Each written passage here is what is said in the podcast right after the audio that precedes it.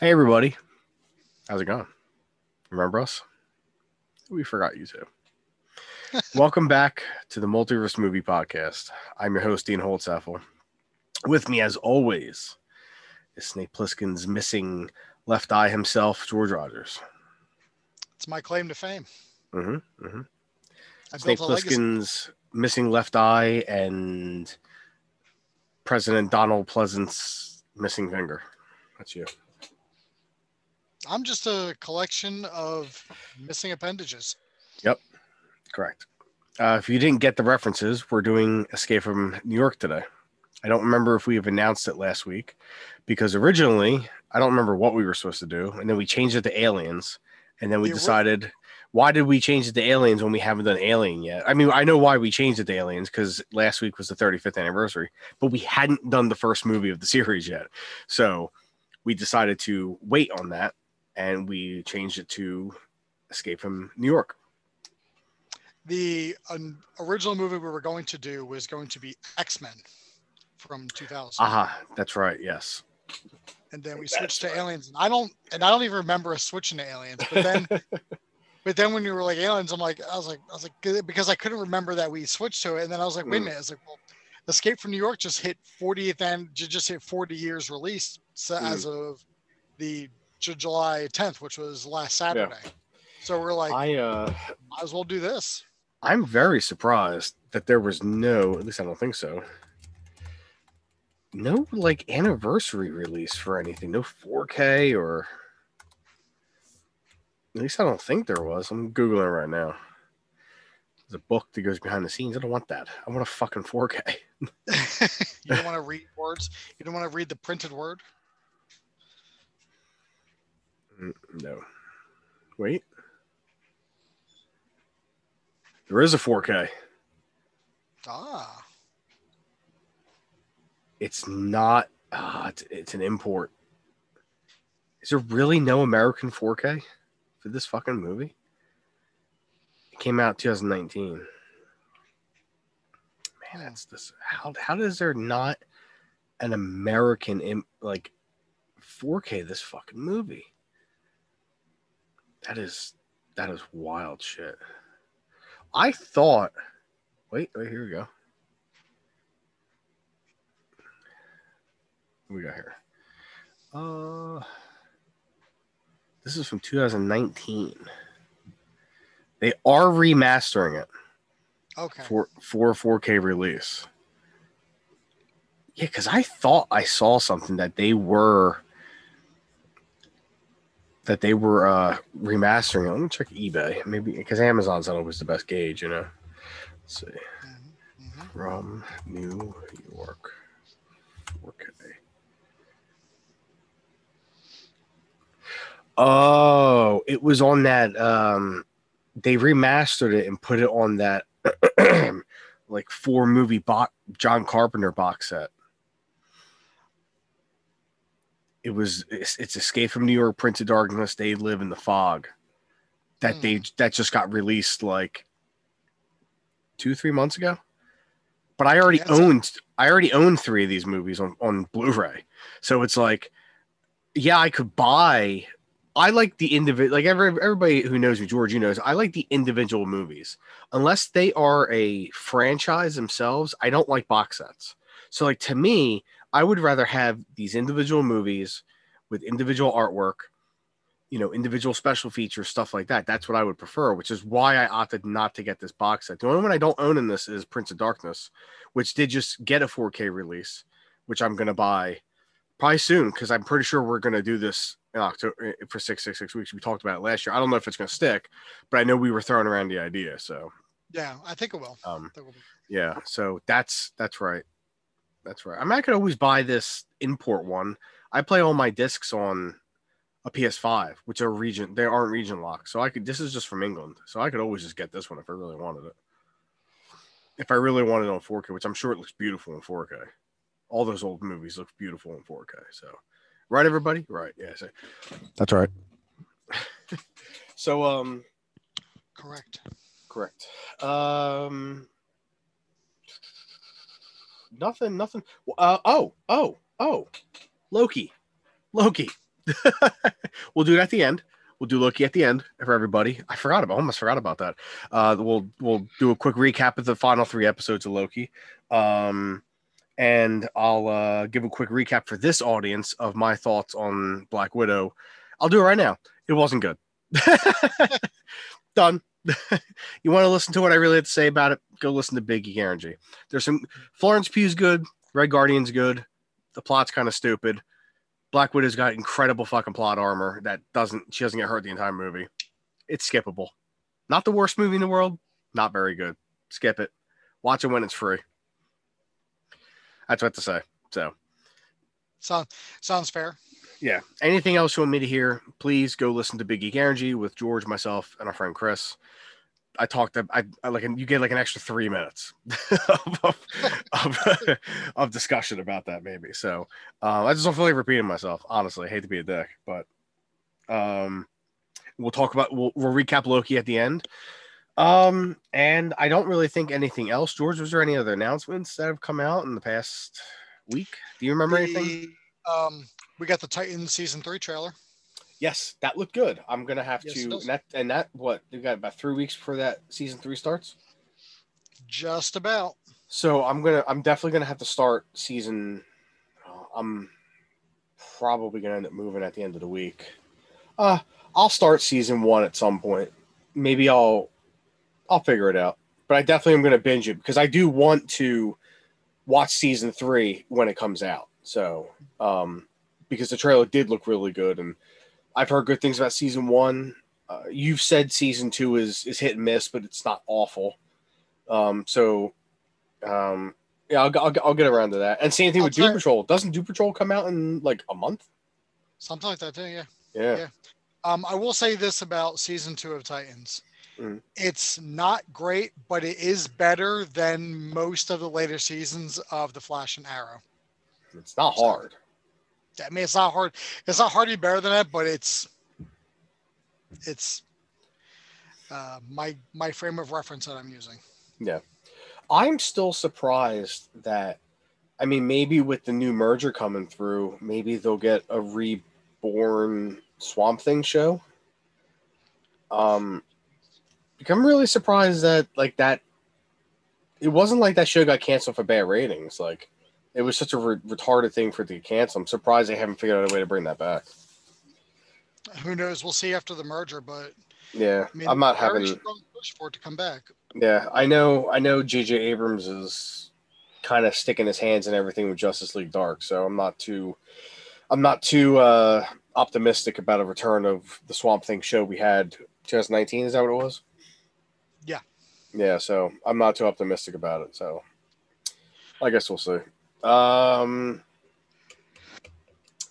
overall, I don't think there was really anything else. Nothing really newsworthy. I mean, we'll do Loki at the end, and no. you'll get. I mean... No, know, that, that was that was it for Black Widow. All right. Yeah, uh, it's just nothing really to say. That's how forgettable it is. Yeah, I don't, I don't, I don't recall anything else. Um, yeah, uh, yeah, I don't think so. I don't think so. Anybody, uh, anybody out there in uh, audience land get tickets near Comic Con? I did.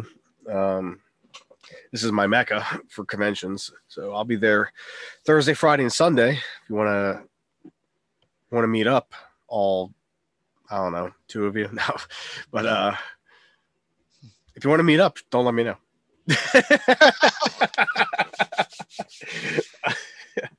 I'm, I'm there. I'm not there for you. I'm there for the convention. Um, but uh, but I know George, you've been to you went to 17 and 18, and you know I I went um the past three years before obviously COVID year, and it's, it's my favorite convention. And I spilled the, I spilled my heart out last year, you know, about my my being depressed that I couldn't go last year because of COVID and stuff like that. So looking forward to this year. We got a couple conventions coming up in August too or no, uh, we got one in August and then uh, one in September. We have like every month. There's there's at least one convention. Is there two in August? Two.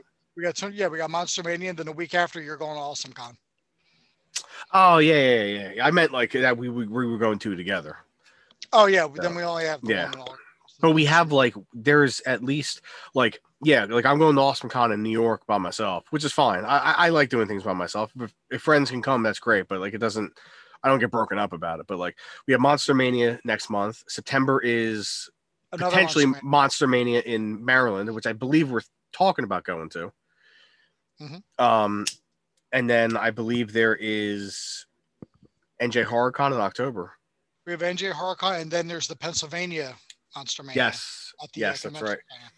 Yeah, so uh, you know, hopefully we'll they'll have good guest lists and we'll want to go. I know Robert Englund's going to be the one in Maryland. If anybody wants to, you know, check that out. I know we're, gonna, we're really thinking about going to that one. So because I have yet to meet Robert Englund, that's the only one he's going to this year. So, and you know, crazy things happen. You know, he's getting up there in age, and you know, I didn't get a chance to meet Wes Craven, so you know, would hate to lose the opportunity of missing out on a horror icon, like arguably the horror icon if you really think about it. You're absolutely right. So, I mean, obviously opinions differ, but I mean, you're be hard pressed to find other characters in the horror genre more iconic than Freddy Krueger. Yeah, I mean, You know, so obviously Jason and Michael Myers and all that, but Rob, I mean, one, it- it's been Robert Englund from, yeah, you know, from Nightmare on Elm Street one to Freddy versus Jason. So Yeah. You know, Yeah, so- almost, uh, you know, for, so for like 19 years he played one, you know, the one character. So hmm hmm So, uh, with that being said, let's uh let's get into our review of this Yep. classic movie, one of my all time favorite films. It's definitely in my top ten. I've loved this movie from the day I saw it. George, when did you first see Escape from New York? I didn't see this until I was in my 20s. Really? Yeah um, I, I, I think it was, uh, it was before I got the apartment. It was before I had the apartment by myself. I think I still Wow. Wow, you were that you were that old. Yeah. Yeah. Like I mean I was aware of the movie and I knew of Snake Plissken because I had I hadn't seen I mean I think I saw like bits and pieces of Escape from LA at that point, but bef- Mm. before I saw Escape from New York. But Mm. once I saw it, I was just like I was like, how have I gone without seeing this movie for so long? Yeah. Uh, for me, man, uh, so so Escape from L.A. came out in 96, 95, 96, one of those two years. 96. Um, 96. So I'm almost. I can't remember if I saw Escape from LA first or if I actually did. I probably saw this one first. And I'll be honest with you, you know, I, I talk about Halloween and the thing a lot uh, in the horror realm, but this is my favorite John Carpenter movie. Um, this and this is my favorite um, Kurt Russell role. So um, this movie is this is up there for me uh, in terms of all time movies. This is this is one of my all time favorites. I know I say that a lot, but this legit is in my top ten. Um, but so I, I've literally known about this movie. We'll say we'll say twenty five years. You know that puts us back to ninety six. So at least twenty five years I've known about this movie, and um, it's it's a, it's fantastic. I think it's like I said. I think it's um I don't think it's Carpenter's best. That that clearly still goes to Halloween. I believe I would say, but as, in terms of overall movies, this is my favorite Carpenter film. It's Car this Halloween, The Thing. That's that's that's the order of my my favorite Carpenter films. But um I mean, it's a hell of a tenure. I mean, he's, he, Yeah. he, he, he has a hell of a tenure as director. So, I mean, which is which out- is crazy because a lot of his movies don't they weren't like well received or even made a ton of money when they first came out. And then it's because they don't understand Carpenter. Yeah, and then, uh, but he had su- he had such a great run from from Halloween to I would say Big Trouble in Little China. Mm, they let me look. Let me look at Carpenter's uh, They Live was 87. or or don't do anything at all. Computer, that's fine. No, I think uh, I think They Live was 88. So It, it was okay, yeah, and then it then it kind of went. It got hit and miss with Memoirs of a Invisible Man was awful. Uh, I I do like In the Mouth of Madness. Um, Village of the Damned is not terrible, but it's not it's not very it's not great. I like vampires, uh, or Escape from LA would have been his next one, which I'm a fan of. Uh, I'm a fan of vampires. Ghost of Mars is like a guilty pleasure. Like it's a shit show, but it's just like you sit down and go, "This is ridiculous." It's one of those ridiculous movies you watch because it is fucking ridiculous. And then he did the Ward, which I believe that was okay. That was an actual movie, yeah. So, which I never saw. So, and that's that's his last. Same. As of right now, it's his last film.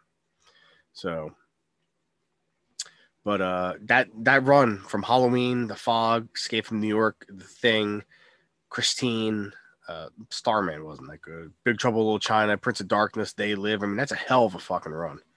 You can even go back to Assault and Pre- Precinct 13 if you want Yeah, to was in gonna say, I 76. was say, would you count Precinct 13 with that? Yeah. Yeah, there's actually a missing film from his uh uh where is that? He did a TV movie that gets overlooked a lot. Um starring Lauren Bacall. Hmm. Um it's- yeah, it's not on here at all. Hmm, I'd have to look it up. I can't remember. Uh I can't remember what it's called. It's very good actually. Came out after Halloween. I think it came out in 79. I think so. But uh all right, let's um let's get to this. Nope, that's yes it is. Nope, that's John Carpenter still. All right.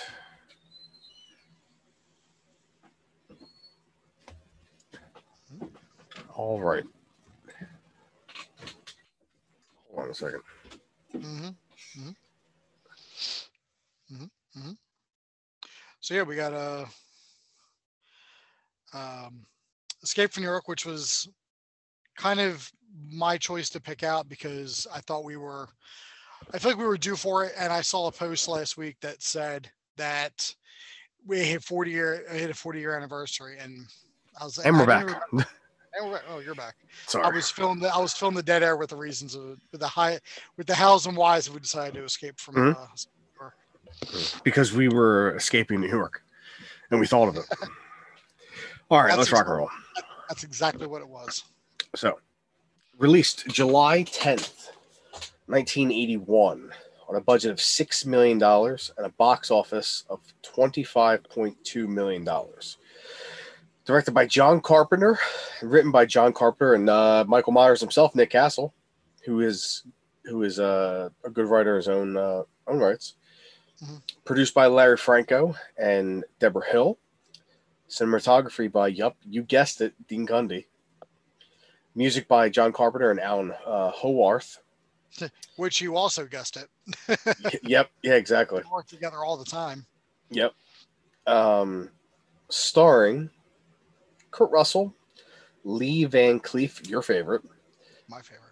Ernest Borgnine, Donald Pleasence, Isaac Hayes, Harry Dean Stanton, Adrienne Barbeau, and her boobs. And also everybody else who has ever worked with John Carpenter. Tom Like the, Atkins. like the like the King Tom Atkins. Yeah. uh, Nancy, Nancy Stevens. Like he basically Yeah. was like, "Hey, have you been in a John Carpenter movie? Well, be in this one too." Yeah. And, I mean, and, and Jamie Lee Curtis did the voiceover in the beginning. So Yeah. I mean, if you, it's crazy. If you look at his, um, where's it at? His re- recurring collaborators, like Charles Cypher was in six of his movies. He was in six of his first seven films. And I think um, Peter Jason has the most, but that was like later on. Mhm. Um, but uh, yeah, he has seven, and he was in he was in uh, let's Prince of Darkness, They Live, Body Bags, Into the Mouth of Madness, Village of the Damned, Escape from L.A., and then Ghost of Mars. Um, Kurt's been in four of his movies though. And then oh, somebody's watching me. That was the TV movie that came out. It actually came out in '78. There it is, right there. Yeah, it was a made-for-television horror film written and directed by Carpenter. Um, it came out a month after uh, Halloween on us NBC, I believe. That's what I was referring to earlier. Uh, produ- it was produced by Warner Brothers. It's probably up on uh, to see if it's up on HBO Max then. But uh, I I've seen it like once, and I I did enjoy it. I thought it was good. Oh, John Carpenter did the Elvis movie too. yeah, the one starring Kurt Russell. Yeah, yeah. I always forget that he did that. Yeah, well, I wonder where he got the idea to keep using Kurt Russell. George Buck Flower has also been in seven of his movies as well, or six of his movies as well. George Buck Flower also played the homeless guy in Back to the Future. Yep, you guessed it. He made a career of playing off that character pretty much. Hmm, Pretty much. Uh, somebody's watching me is not up on HBO Max. Now would you just check? Yeah, I just checked it right now. Yeah. All right. Oh. I mean, it's like ten bucks on Amazon. I'm gonna get because I'm working on getting all the Carpenter films anyway. So, so George, uh, why don't you take it away since uh, I read that part? Of, ooh, this is a big, big lot of reading for you. Yeah, It's not I'm even that gonna- long of a fucking movie. It's not. this will take me longer to read this than it was to watch the damn movie. Yeah, seriously. The the movie is literally an hour and 39 minutes, which is fantastic. Mhm. But like Jesus, this is so much this is the whole movie. Literally the whole movie right here. Yeah, I'm basically I'm gonna just combine the first two paragraphs. Yeah, because they're small. Yeah. There's no reason for me to break that up. There's Mhm. nothing to break up. Yeah. When the, when the first part's talked about, that's what Jamie Lee Curtis says. Mhm. In dystopian 1988, amidst total war against China and the Soviet Union, the United States government has turned Manhattan into a giant maximum security prison to deal with a 400% increase in crime. A 50 foot wall surrounds the island, bridges have been mined, and rivers patrolled by helicopters, and all prisoners sentenced to life terms.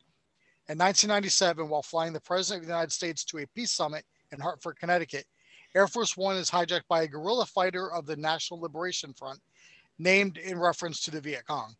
The president is given a tracking bracelet and is handcuffed to his briefcase before being escorted to an escape pod. The aircraft crashes, but the pod survives. So the movie opens up. We, we get like a, a little bit of text to read first, which is read to us by Jamie by Jamie Lee Curtis, uncredited. But I know Jamie Lee's voice when I hear it. Uh, Yeah. Excuse that burp I just did. I couldn't kind of couldn't stop that. It was mid mid speak Sorry. Sorry. and they kind of show how you know they have like a computer image on the screen of how Manhattan has been walled off and you know bridges and waterways have all been mined and the rivers are are, are patrolled by helicopters to make sure no one gets off of the island because they're criminals. And, you know, criminals just running around all willy nilly. Um, to which I told you, I, I was texting when I was watching it. It, it seems like they got the idea from Arkham of Arkham City from this movie. Yeah. Because it's the exact it's it's almost the exact same premise for Arkham City. Like it's Mhm.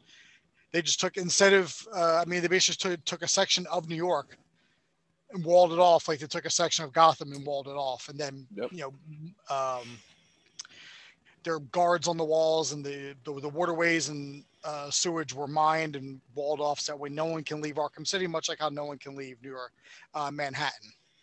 Mhm. I say I, I'd say Manhattan because there's five fucking boroughs in New York, so Mhm. all of New York wasn't walled off. Should have. Should be. You got it. And then you know we cut to. I mean, we we get these little clips like we get Snake being taken to, you know, we get you know he was cap he was arrested, and they show him kind of walking off, and they just cart him off somewhere, and you know leave Lee Van Cleef looking like he's seventy, even though he was only like fifty four when he did this. Yeah. Like he wasn't very old when he when he did this movie, so I mean he just looked ancient because that's just how people looked in the eighties like like Scott Glenn, who has just been old for 40 years. Um, then we Yeah. see the, then we see the, we hear that there's a, you know, a distress call on Air Force One, and it shows uh, the, a woman stewardess who is who's part of this guerrilla, th- th- this guerrilla uh, terrorist organization, and she's played by Nancy Stevens, who is Marion Chambers in Halloween. Mhm. She I'm went from uh, she went from helping Dr. Loomis to essentially trying to kill him.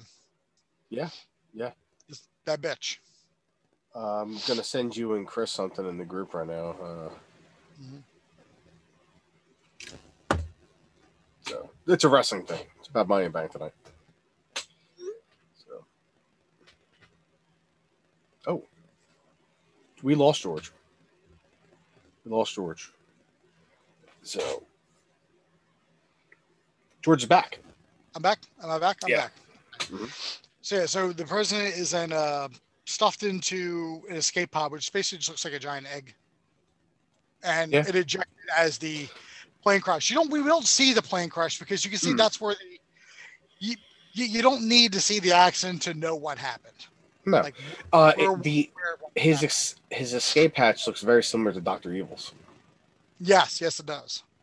Mm. Um, being that we are in the time that we are now and Mm. the events that have transpired in between that movie and today, when the plane was flying into New York, I think you know where I'm going to go with this. Got it got awful close to a couple buildings. Yes, it did. Yes, it did. Awful, awful, awful close. hmm Um, it didn't. Oh, that set looks good.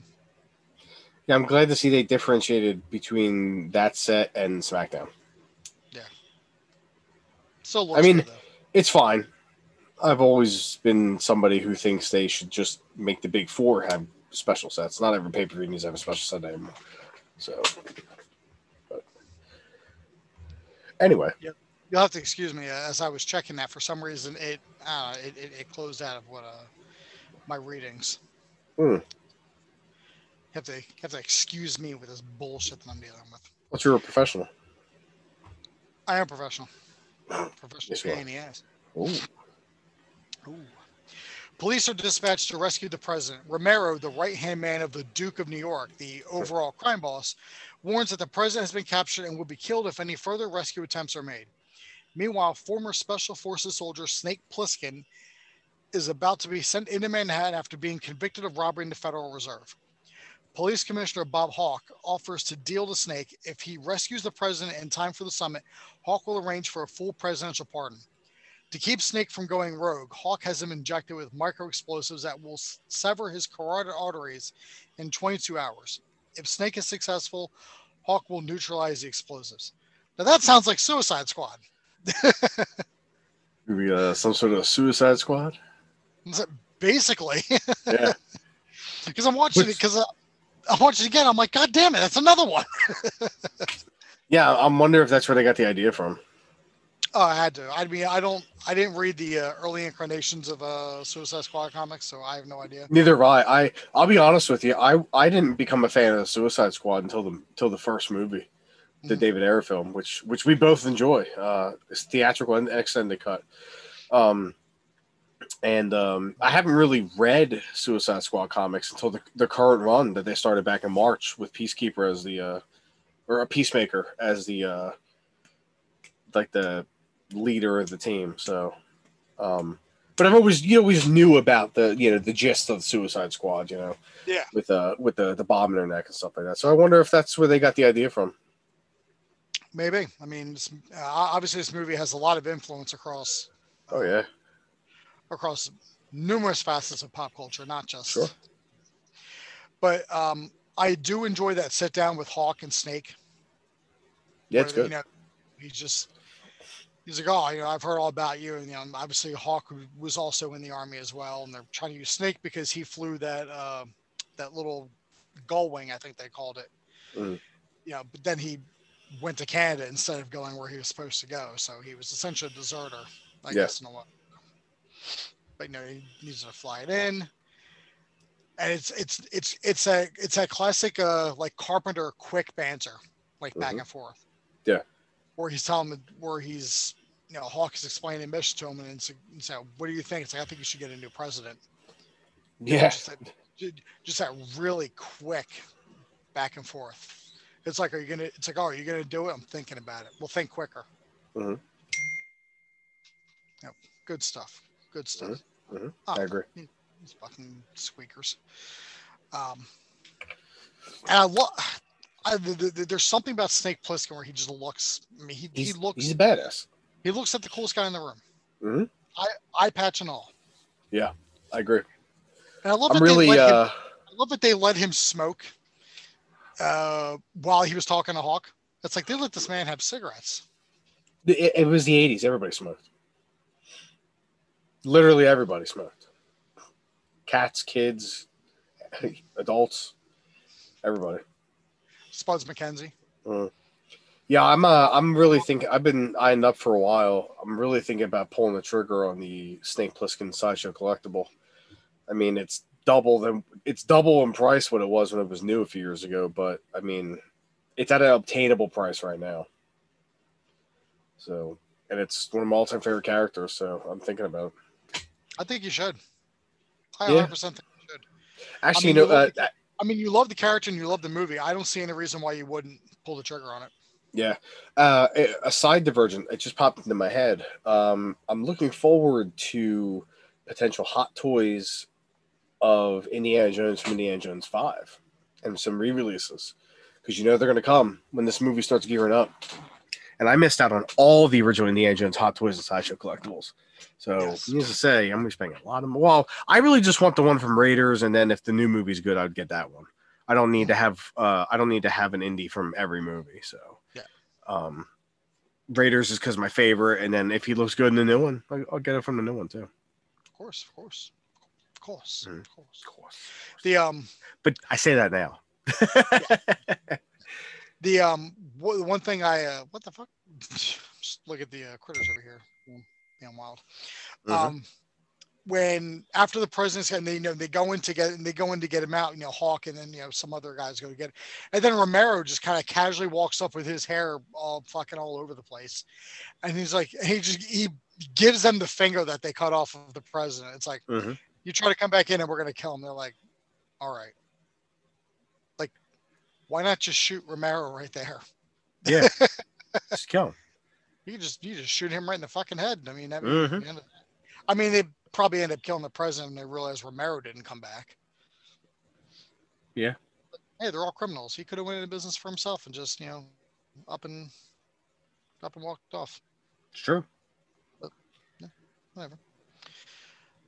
Let me uh let me get into let me get into this here.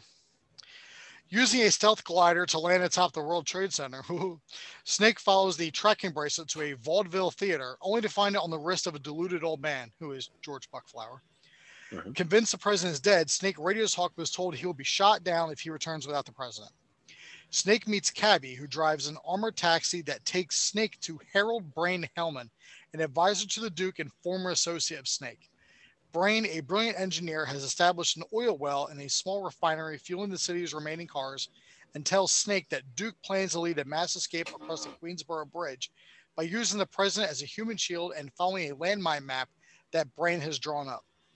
Snake forces Brain and his girlfriend Maggie to lead him to the Duke's hideout at Grand Central Terminal.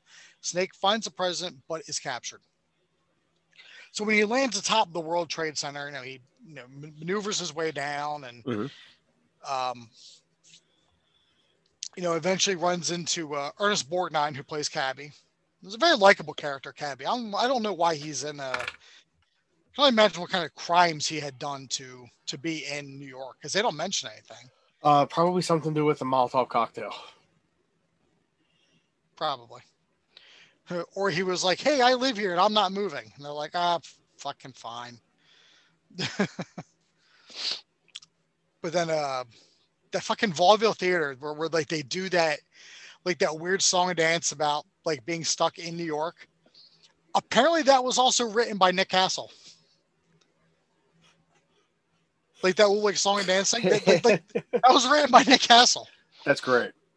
Yeah, I mean, but looking back on it, I'm like a fucking chorus, like like such a fucking joker. Yeah. But it works, and they, he sees uh, the old guy with the tracker, and he's like, "I'm the president." And he's like, "Uh," Snake's like, "Yeah, fucking whatever, dude." Just leaves. But excuse me, I had to get a sip of uh, had to get a sip of some tea. Ooh, my back is the, still um, sore. It's hard to move. Like you can tell, Hauk does not really fully trust Snake No, because he's like, "Look, and, you and you really shouldn't. yeah." I mean, And, I and. Snake doesn't trust anybody. No, he's like Stone Cold Steve Austin. Don't trust anybody. Yeah. DTA. The um. He's like, oh, you know, he, he he- he's he, he's a guy. He, he's dead. You know, I'm just gonna leave. It's like, well, you better come out with the president anyway. It's like, so so what? So if the president was dead, was he's gonna come out? He's like, oh, here's his dead body, Hauk. Um. So pardon. Yeah, you just wanted them. You didn't say they'd be alive. Yeah. But then you know he meets you know he he meets Cabby, And he's like, you know, I'm trying to find the president. He's like, oh, I know a guy who might know the president. His, his name is Brain. I'll take you to him. And he's inside the, uh, um, I guess the the New York Public Library. I guess Mhm. is his uh, is his hideaway or his I don't want to say his his hide his hideout. Yeah. Oh, we lost George.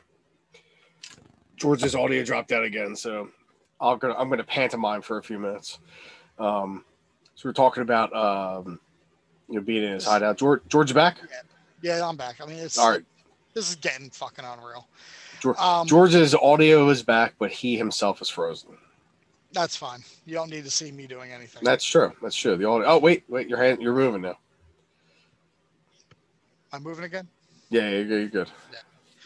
I'm, I'm also sitting still, so it's really hard to tell if I'm moving or not. Anyway, Yeah, wouldn't your mouth wasn't moving, so into the mouth of madness. yeah. As I was Do you, saying, he goes, do you uh do you read Sutter Cane? Oh, I'm in New Hampshire. the um, as I was saying here, they, they also meet the very beautiful, gorgeous, very well endowed, and a sweetheart to boot, Adrienne Barbeau. hmm Catwoman herself. We met her earlier this year, and she just, I like it's We met Tom Atkins too. yeah, king hmm me, and he did. We need more Tom Atkins. Maybe Jeff Bridges will make an appearance, I hope. only in Starman. You know, uh, Br- Brain has worked with Snake before, and Snake didn't trust him then either because I think he, I think he what he he like kind of like hung him out to dry on some mission or something like that. Yeah. He's, he's like, oh, I should kill you right now. But you know, it's like, oh, I'll take you. It's like, oh no, no, no, Snake, I'll take you. I'll, I'll take you to the to the president. I'll take you. I'll take you to Duke. You know, they don't want to do it because you know he's the Duke of New York. He's He's Mhm. the guy running the fucking show. But you know, as things do, and then they go to Grand Central Terminal, which of course, of course, that's where the fucking hideout is. It's New York, the '80s. The biggest spot to go is gonna be Grand Central Terminal, Grand Central Station, if you will. Um, but before I go on to that, Mhm. there's one thing I want to mention to you, and I love it. And every time I Uh oh. Ladies and gentlemen, we've lost George for a third time in this recording. Uh, in case you don't know, we do we do a lot of these over Zoom now. Um, so we uh, you should see his frozen picture on the screen. His hands are just up in the air like he was shot. But I'm, uh, I'm still. George I'm is still back here. now. You know you froze. It's weird because my screen didn't even show that I froze. Yeah, you froze. well, yeah. This, as I said, it's it, it's it's getting borderline insane at this point. Mm. We're not even halfway through this fucking movie. But anyway, as I was saying, it always cracks me up when I see it. Is the Duke's car because he has actual chandeliers Yeah, mounted to the hood instead of headlights. yeah. No, I like his Well- car too. Love it, It's absolutely ridiculous. but it fits. But but if it fits the character, Yeah, so sure. I, so I, I can't I can't even say anything about it. While Snake is forced to fight in a death match against Slag, Brain and Maggie kill Romero and flee with the president. Snake kills Slag and finds Brain, Maggie, and the president atop the World Trade Center trying to escape in the glider. After a band of inmates push it off the building, destroying it, the group returns to street level and encounters Cabby, who offers to take them across the bridge. Cabby reveals that he bartered with Romero for the contents of the briefcase, a cassette which contains information about nuclear fusion intended to be an internal, I'm sorry, excuse me, international peace offering. The president demands the tape, but Snake claims it. So Slag is played by um, former wrestler Ox Baker. Who- I was trying to remember who that was. I actually had the opportunity to meet him about 15 years ago. He Did was, you? Uh, yeah, it was it was back when the Armory in, in uh, New York was not New York. The Armory in Mount Holly Mhm. uh, was doing wrestling shows, and Ox Baker was one of like the future guests. And you, you can go in the ring and have your picture taken with him. And I felt bad because nobody got in the ring to get a picture with this guy. You know, Really? he's he's standing in the ring with I guess like his uh, his manager or whatever, Mhm. and nobody like got in the ring to get a picture with him. Wow, I- that's a shame. and I didn't know. I mean, I didn't know who he was because at this time I had not seen the movie and I had never heard of Ox Baker, Mhm. which is part of the reason why people didn't want to get in the ring. Because I mean, I, obviously I didn't either, but probably had I seen this movie beforehand, I would have gotten, I would have had a picture with him. Yeah. I mean, I got a picture with Doink the Clown. I think at that same show. So I'm I'm, I'm really I'm, I'm really no better. yeah, I have no idea where that picture is, but it was a uh, probably in the garbage. That's that's probably accurate. Um, so, which is actually, I mean, I, I, thought that fight was longer than what it was. Uh, yeah, I kind of did too. I, it had been a few, it had been a few months since I seen this movie. I watched it about my around my birthday. Yeah. So, but I, uh, I, I hadn't remembered. Yeah, I definitely thought the fight was a lot longer than what it was. Hmm. Because the, um, the, like the, the one thing I'm sitting there watching it, and then it cuts to like Brain and Maggie convincing Ramirez like, oh, the Duke, the Duke told us to see the president, and then he gets stabbed. Yeah. And I definitely thought the fight was longer. And then mm. the very next time you see, as soon as it cuts back, he hits him in the stomach with the with the bat with the nails, and then in the back of the head. So yeah. And then people were cheering Snake for doing it. Yeah. So yeah. I guess they hate. I guess they hate that guy. Snake. Yeah. Like, oh, we just booed him. Now we're gonna like him. It's the greatest double turn I've ever seen. of all time, better than Rock and Hogan. I don't even think Rock Hogan's better is the is the best double turn. The best double turn is Austin and Bret Hart from WrestleMania 13. Mm, that is a good. Yeah, that's a good one. Because it really wasn't much of a double. It really wasn't much of a turn because The Rock didn't turn heel for another year. Yeah, that, so that's true. Like he was like he didn't become Hollywood Rock until late February of the next year. Yeah, until he came back. Yeah. So. Yeah, um so yeah, they get back to the World Trade Center. They push the glove, but then Duke shows up with his gang because they disable Brain's car mm-hmm. because you know for for obvious reasons. But then uh, Snake shoots the thing that uh, is by Duke that has a, and then like steam or smoke comes out, so they end up getting away. Then it just kind of happened uh, upon Cabby by chance. Mm-hmm. And then they drive across the bridge, and you know, Cabby trade his hat for the uh, the tape but he's also playing like that bandstand music as well, which is everything I expect Ernest Borgnine to be playing. Yeah, absolutely. I'm trying to remember where else I know Ernest Borgnine from. Um, from McHale's Navy. Okay. I mean, on the TV show, he was McHale. That's not where and I know him from, though. Oh, um, do you know him for that episode of The Simpsons where they were doing the father son championship, but the one kid's father couldn't show up, so they gave him Ernest Borgnine instead? Uh, probably. probably. That sounds about right. He's done a bunch of shit. I'm sure he, there's something random that's going to pop up. Be like, oh, this episode of Murder She Wrote or something. Yeah, probably.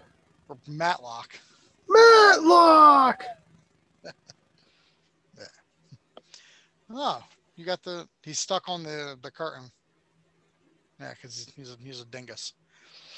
The Duke pursues them onto the bridge in his customized Cadillac, sending off mines as he tries to catch up. Brain guides Snake, but they hit a mine and Cabby is killed. As they continue on foot, Brain is killed by another mine. Maggie refuses to leave him, shooting at Duke's car until she is run down. Snake and the president reach the containment wall, and the guards hoist the president up. The Duke opens fire, killing the guards before Snake subdues him. He attempts to shoot Snake, but as he as he's being lifted up by the rope, but the president opens fire on Duke with the dead guard's assault rifle, violently killing him. Before the president finishes lifting Snake, Hauk's doctor saves Snake's life with just seconds to spare. You all right? And my my back's just really is oh, bothering me. Making, you're making a face.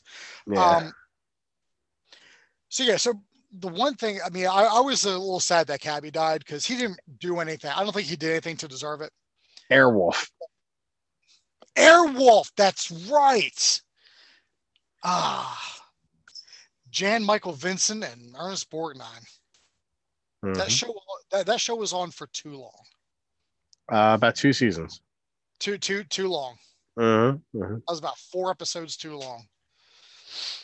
Um, he was also the lion in the Alice in Wonderland made for television film that's also starred Carol Channing. I knew it. As turning into better. It always comes back to Carol Channing, doesn't it? I'm a bop you one, young man. Come here, young man. I'm gonna bop you one. What did I Oh, he mention? was also Admiral Quentin McHale Senior in, in McHale's Navy with uh, um, uh, Tom. Tom Arnold. uh, yeah, Tom Arnold and uh, Kelsey Grammer. No, Kelsey Grammer was not in he McHale's down- Navy. yeah, was- he was Down, in down Periscope. But I told you McHale's Navy, and you said that's not it. But yeah, not. I, I don't remember. I've never seen the original. Yeah, but I I meant the movie. I didn't mean the original show. Oh, because Tim that. Curry was in the movie too. Yeah. Oh, yeah. Great movies. Great movies. Mhm. Um, and so so Brain has this fucking map to get across the bridge, but yet he walks clear onto a mine and gets blown up. Yeah. Like, uh, uh, all right, maybe read your map or, or something along those lines. And um, Maggie's just so torn up, so she just starts firing at a fire at Duke's Cadillac, and then he just Mhm. fucking runs her over. Yep. So the initial in the initial cut of the movie, Mhm. they don't show Maggie after she's run over with the car. Uh, when they did a test screening, Oh, George went silent again. Yeah, we lost George again. So he was talking about the Maggie being run over by the car in the original test screening, and um, and uh, he uh he he's dropping out a lot. my bad. He's- yeah, There you are, is yeah, back. because I'm pretty sure there's 14 different things hooked up to the fucking internet right now. So I'm like, I'm getting, I'm, I'm getting shunted about. Yeah, well, Um, as I oh, was, as I was saying, yeah, as I was saying, um, during the initial cut, they don't show Adrienne Barbeau's body after she got hit. Mm. There was a teenager in the audience who asked Carpenter what happened to Maggie, so it forced him to kind of, so kind of, so so, so he went back and threw in a shot of her laying there with the blood and all that, and apparently that teenager was a young J.J. Abrams. Really? I there was an article that I it was the article that I sent you guys on Adrienne Barbeau, where they had where they talked to her and she said that that's that's what that was.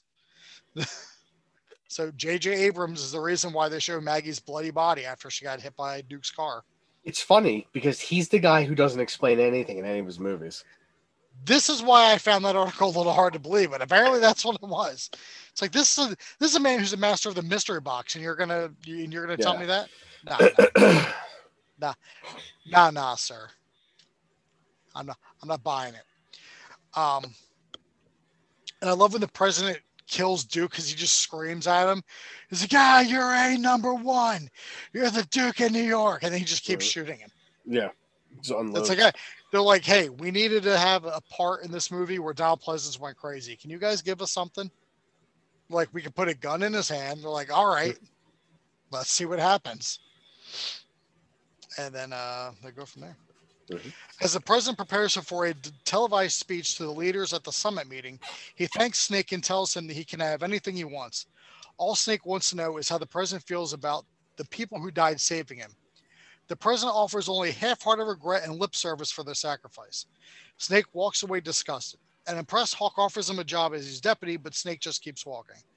The president's live speech commences and he plays a cassette tape. To his embarrassment, it only plays Cabby's favorite song, Bandstand Boogie. As Snake walks away, he intentionally tears the magnetic tape out of the cassette roll, ca- cassette reel, destroying the actual message that was intended to be delivered by the president, Finn. Mhm. So Snake just pulling a, you know, he just asked the president, you know, so, you know, ask him how, so you know, a, a lot of people died, you know, in you know, in saving you, ensuring that you got here. Now, I'm just curious how you feel about that. And he seems like, oh well, you know, the, country thanks them for their sacrifice. You know, kind of just like bullshit nonsense. Mhm. It's like, ah. Yeah. And then he just walks away because if the president probably show more remorse, he probably would be like, oh, here's the tape. You know, here's the real tape, not a bandstand boogie. Mhm. And then Hauk is, you know, sitting there, you know, arms crossed, leaning, leaning up against a wall, you know, looking too cool for school. No, Let's let's hear it. Lee Van Cleef. What do you expect? Yeah, I mean, he already is. Mhm. You know, offers him a job, and he's just like, Doesn't even answer. Just fucking keeps walking away. It's like, nah. Just, just keeps fucking strolling, doing Kurt Russell shit, lighting up a cigarette, and breaking a cassette tape. Mhm. Classic shit. So um I'm reading here um about the casting of Snake Plissken. Mhm.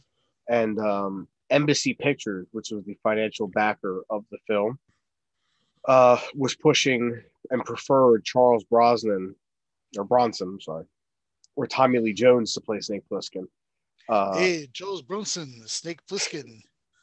Hey, uh, but Carpenter's choice was Kurt Russell, who was trying to overcome the lightweight screen image conveyed by his roles of several Disney comedies. well, Mhm. it worked.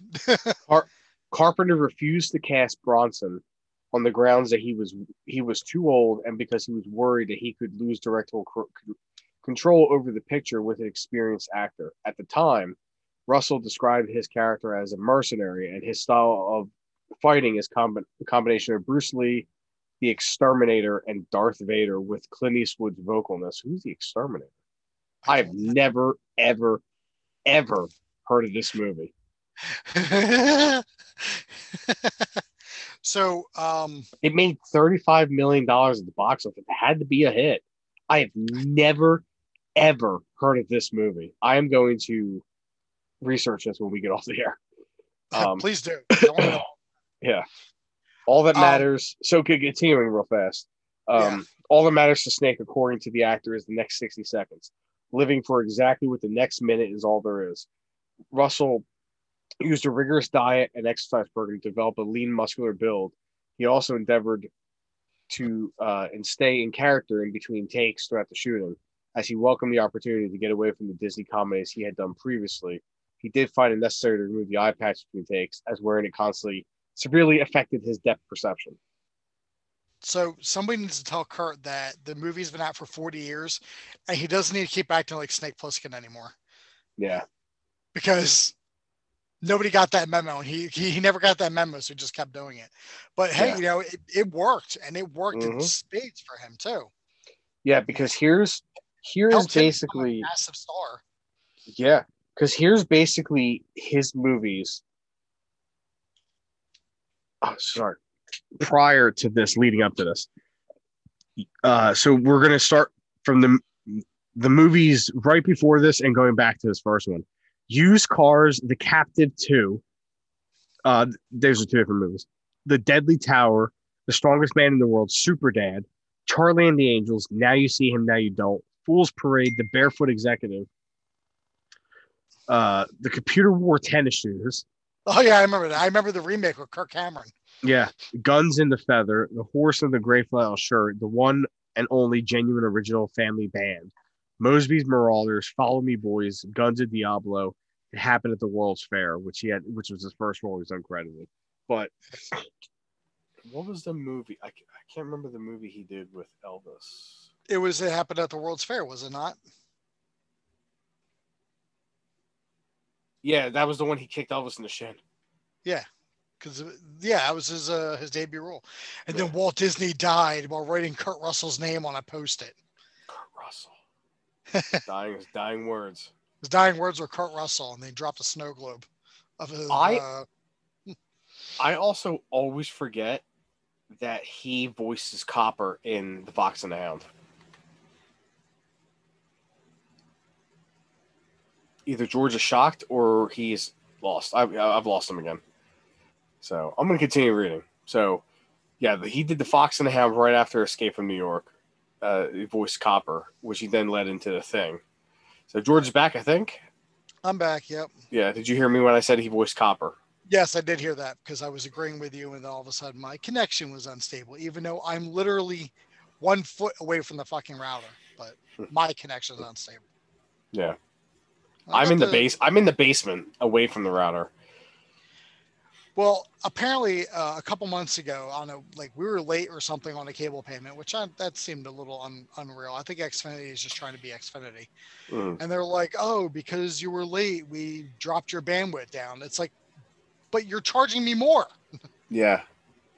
So, but it's like there was no way we were late. It's just Xfinity being Xfinity because they have a stranglehold in this area because they're It sounds a lot like uh, my my Sirius bill. I make the payment, and then the next day they're like, "Your payment is late." It's like, what payment? You're getting like ninety bucks a month from me because your system's fucked up. Yeah, fucking. I'm I'm, I'm really tired of Xfinity, but Yeah. at this point, it's they're the worst, but they're also the best when it comes to like bandwidth. So I really can't even. Yeah, I mean, So- fucking opt- have that go out every time it rains. yeah. No, So, my, so my question to you is: All right, so we had Escape from LA in '96, which is 15 years later, right? I there's always the rumors going around that they're going to remake this movie. Now, I think that's wrong. I agree. I I would much rather see them do if they wanted to continue the Snake Plissken character. I mean, granted, I I think Kurt Russell should play him again. It's not like Kurt Russell is in a wheelchair. He's only like 68, I think, and he look he's, he's he looks great for his age. He really does. When he's not looking like somebody that walked out the, the fucking Wild West. but. Uh, so he's 70. He just turned 70. Yeah. Okay. So if they were to continue the Snake Plissken character and it wasn't going to be Kurt Russell, why not do it in a way that Mad Max Fury Road did it and cast a new actor, but in the same continuity as the original two movies? Hmm. Just get just get Tom Hardy to. Here's yeah. Well, here's here's the thing, uh, if you if you will. Mhm. Um, would you want to see somebody else playing Snake Plissken?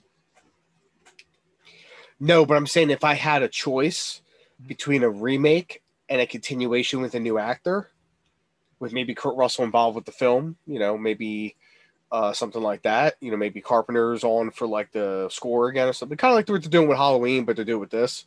Mhm. I'd be I'd be okay with that. I would much rather be a continuation with a new actor, um, than a just a remake and it'd be a shitty remake, and then that's the end of it. You know what I mean?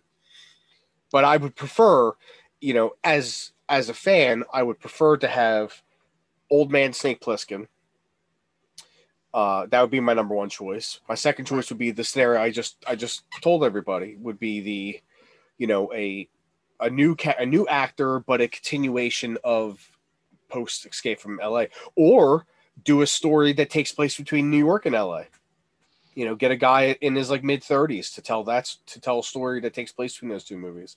Again, you have you have Kurt Russell, you know, uh, producing, you know, because he produced uh, and co-wrote Escape from L.A. So you have him involved, you have Carpenter involved, you know, you have you know, much like they said, like much like they're doing with the new Halloween trilogy, you have the old band back together, kind of involved with the film, not necessarily with the original. You know, obviously don't, you know, the original Michael Myers is not in the movie. Um, even though Nick does wear he, you know, in in 2018 and then in the new one, he does don the mask in one scene. So in in 18, it was him when she shoot. Remember when when he's look he's in the house and he's looking across the mirror and she looks up from the street Mhm. and sees him in the mirror. That's Nick Castle. Okay. It- yeah. So and I don't. He's he he he he wears the mask and jumpsuit again for one scene in the new movie coming out in a- in October. So I would much you know if I had to choose, clearly I I don't want a remake. Continuation, yes. A remake, no. Yeah. Um, also, the girl that's in Chock full of nuts is Kurt Russell's first wife. Is it? Patty or I guess you can say I guess you can say only wife because he's not married to Goldie. You didn't hear what I said, did you? No, what'd you say? Yeah, I was like, oh really? Patti LaBelle. But he, Patti LaBelle. Patti LaBelle bakes. Patti LaBelle is. I say chock full of nuts, and you go to and you go to fucking Patti LaBelle, yeah. Oh, Season uh, Hubley. Season Hubley, who is the She- brother, who is the sister to Whip Hubley from Top Gun, and no one. She was in this too. Yes, she was. That's why she she, was a girl in chock full Yeah. of nuts. Yeah, yeah, yeah, yeah. Yeah. I for some Uh, reason thought you were talking about uh something else. I don't know. Yeah, uh, you mean like the other day when we were, were hanging out at chock full of nuts and some random girl walked in? Yeah, that's it. Because that never happened. Uh. All right, out of ten. It's a ten. it's it's it's one of my favorite all time favorite movies. I don't think there's a single flaw with this film. I'll agree to that. I mean, I think it's a ten. I think it's flawless. Um, it's it, it, it's it's it's a Carpenter mainstay. It's a fantastic movie from top to bottom, sideways. Uh, do you have a favorite scene?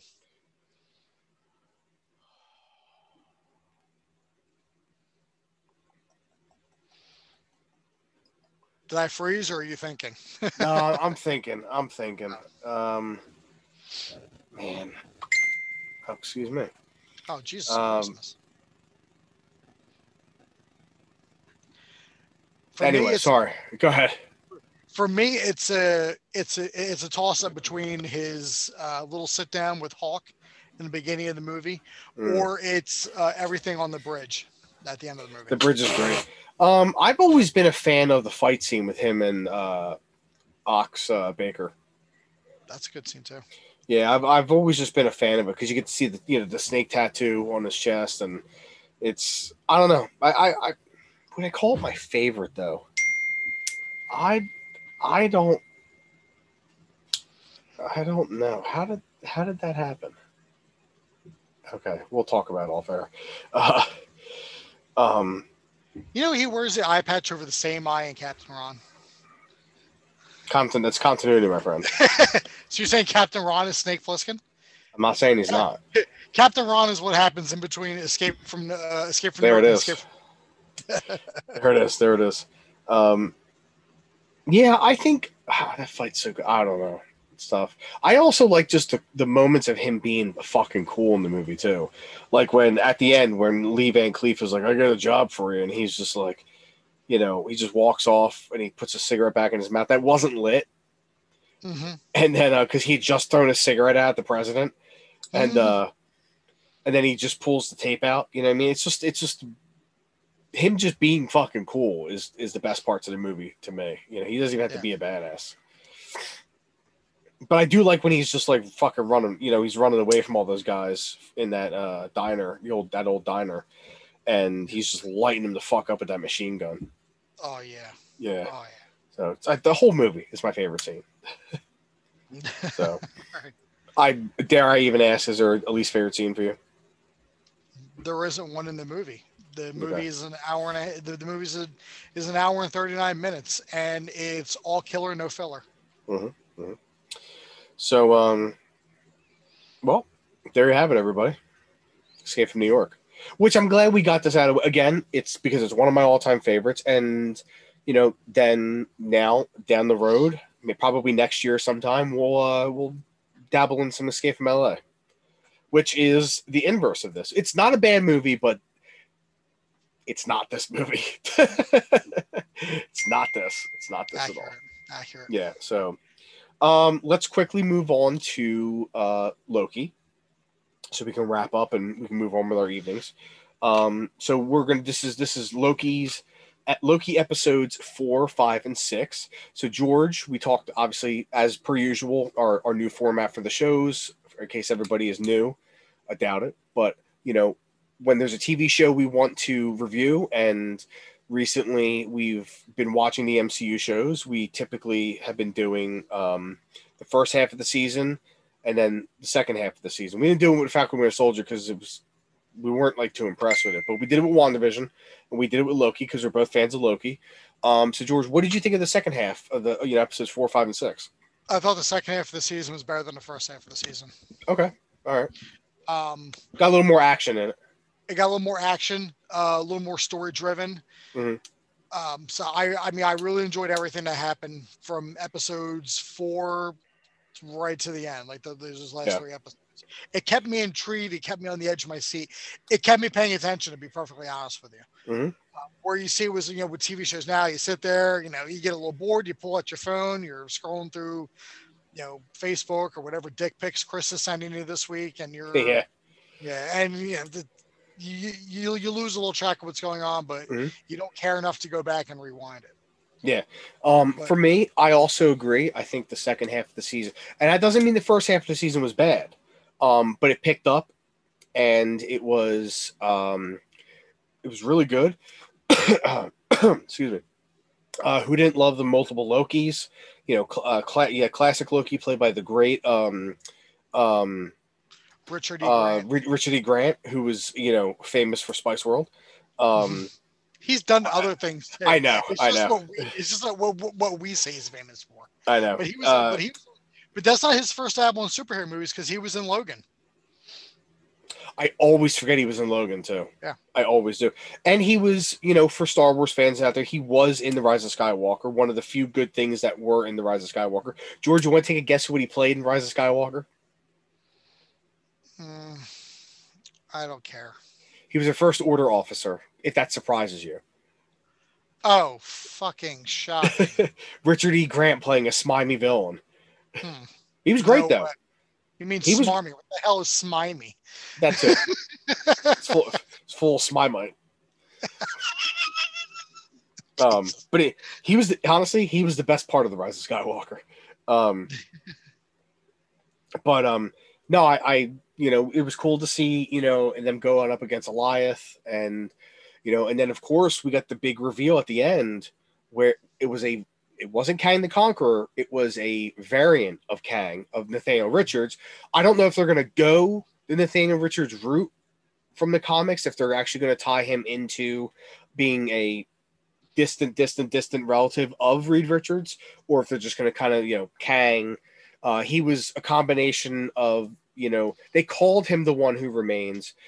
He was a combination of that character and Immortus, who is essentially, you know, the last variant of Kang. You know, he was the the, the Kang the Con- Conqueror at the end of time.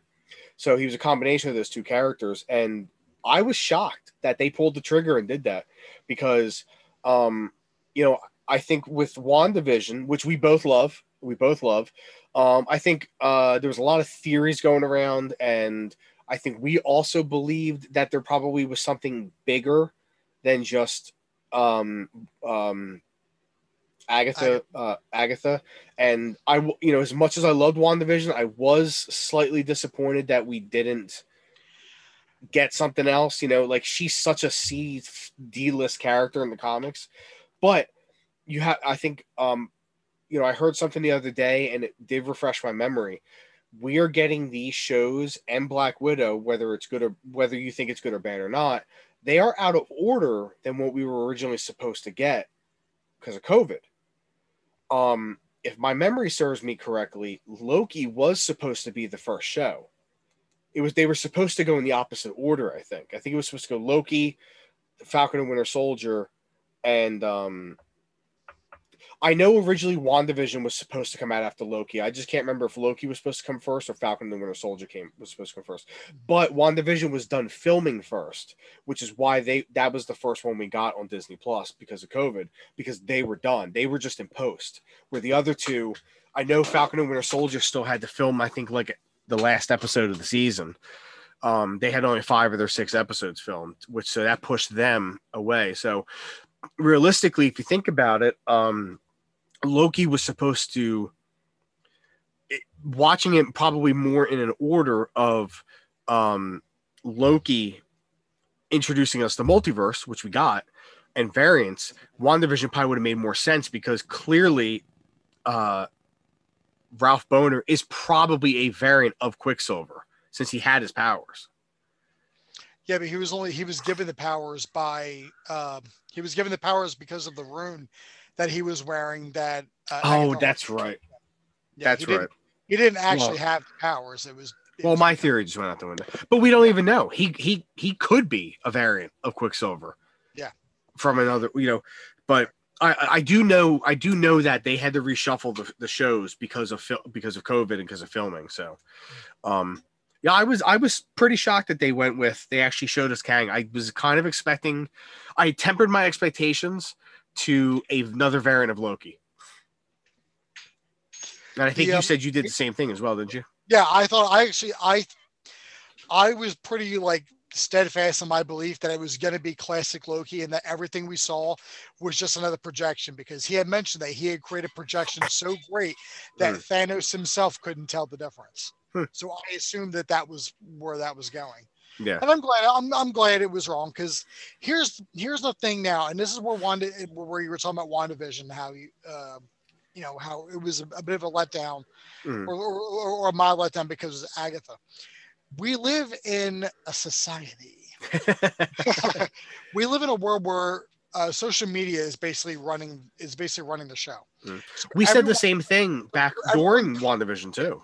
So everyone comes out left, right, sideways with theories Mhm. and you know and and their own and their own interpretations that it's you know if there's one that even makes remote sense you get behind it. That starts getting steam. You start believing what is essentially just a lie so Yeah. when the Yeah. reveal happens we're just like oh that's not what we thought it was Yeah, and that's in a lot of things too. In in the MCU and DC movies, uh, clearly we saw it with the Star Wars sequel trilogy. Whether you like them or not, there were all these theories after the Force Awakens, and they turned out to be wrong. Yeah. You know. So I'm not not defending or or bashing those movies, but uh, we I think we do let a lot of fan theories get the best of ourselves.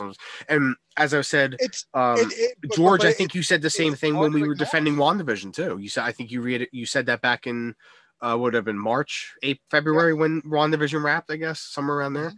So, um, overall, I thought Loki was really good. I'm excited for the second season. because I Um, will say, uh, I will say, like going back to WandaVision, Mhm. Um, I never once thought Mephisto was involved. It wouldn't have made sense. I I Everyone didn't- keeps saying Mephisto. I'm like, why would this have made any sense? well, I will say that reading the current Heroes Reborn comic that I read, um, that started, uh, I think in April, it was a really quick event done by Jason Aaron. Um, Mephisto had uh, changed reality to where the Avengers didn't exist and it was the Squadron Supreme. So it was basically Marvel's Justice League. Uh, you know, you had like the, uh, you know, all the, you know, Nighthawk and stuff like that. So, Yeah. I mean, it's possible. Um, I, don't- I didn't think it was Mephisto either. I didn't know what it was. I just, I think I expected somebody else that wasn't Agatha, you know, Mhm. a Harkness. I mean, Um, Agatha Harkness being like a C level character. I mean, that portrayal in WandaVision kind of jumped her up to. Yeah, sure. And so- and and and I'm not saying Hahn like was great. I'm not I'm not, I'm not saying like A level, but it's it, it, Yeah. It, right up, Um, so. But uh, no, I think I think Loki, everything Loki set up throughout the season, paid it. They paid it off. I think it was well written. Uh, the second the second season is not going to have the same director that came out yesterday, I believe. So I'm curious to who who's going to direct it. Not that I really care. Um, again, uh, as we said earlier, being a director in the MCU, unless you are a big name that they bring in, like a Sam Raimi, you know, um, or the Russo brothers, who made they became big names because of the movies they worked on in the MCU. Um, they weren't really big names when they joined the MCU, but um, we'll see where that goes. Um, I think the next MCU property after all Black Widow came out, I believe, is What If. That's going to be pretty cool because I, I like those comics. They're always cool to see like a what if scenario. So, um, and I like a good animated show too, and the animation looks pretty cool. I think the animation looks pretty cool. Um, so we've had the three shows, George. Um, well, actually, before we do that, what do you give Loki uh, as a whole out of uh, like out of rating? I give it an A. I give it as a- an A as well.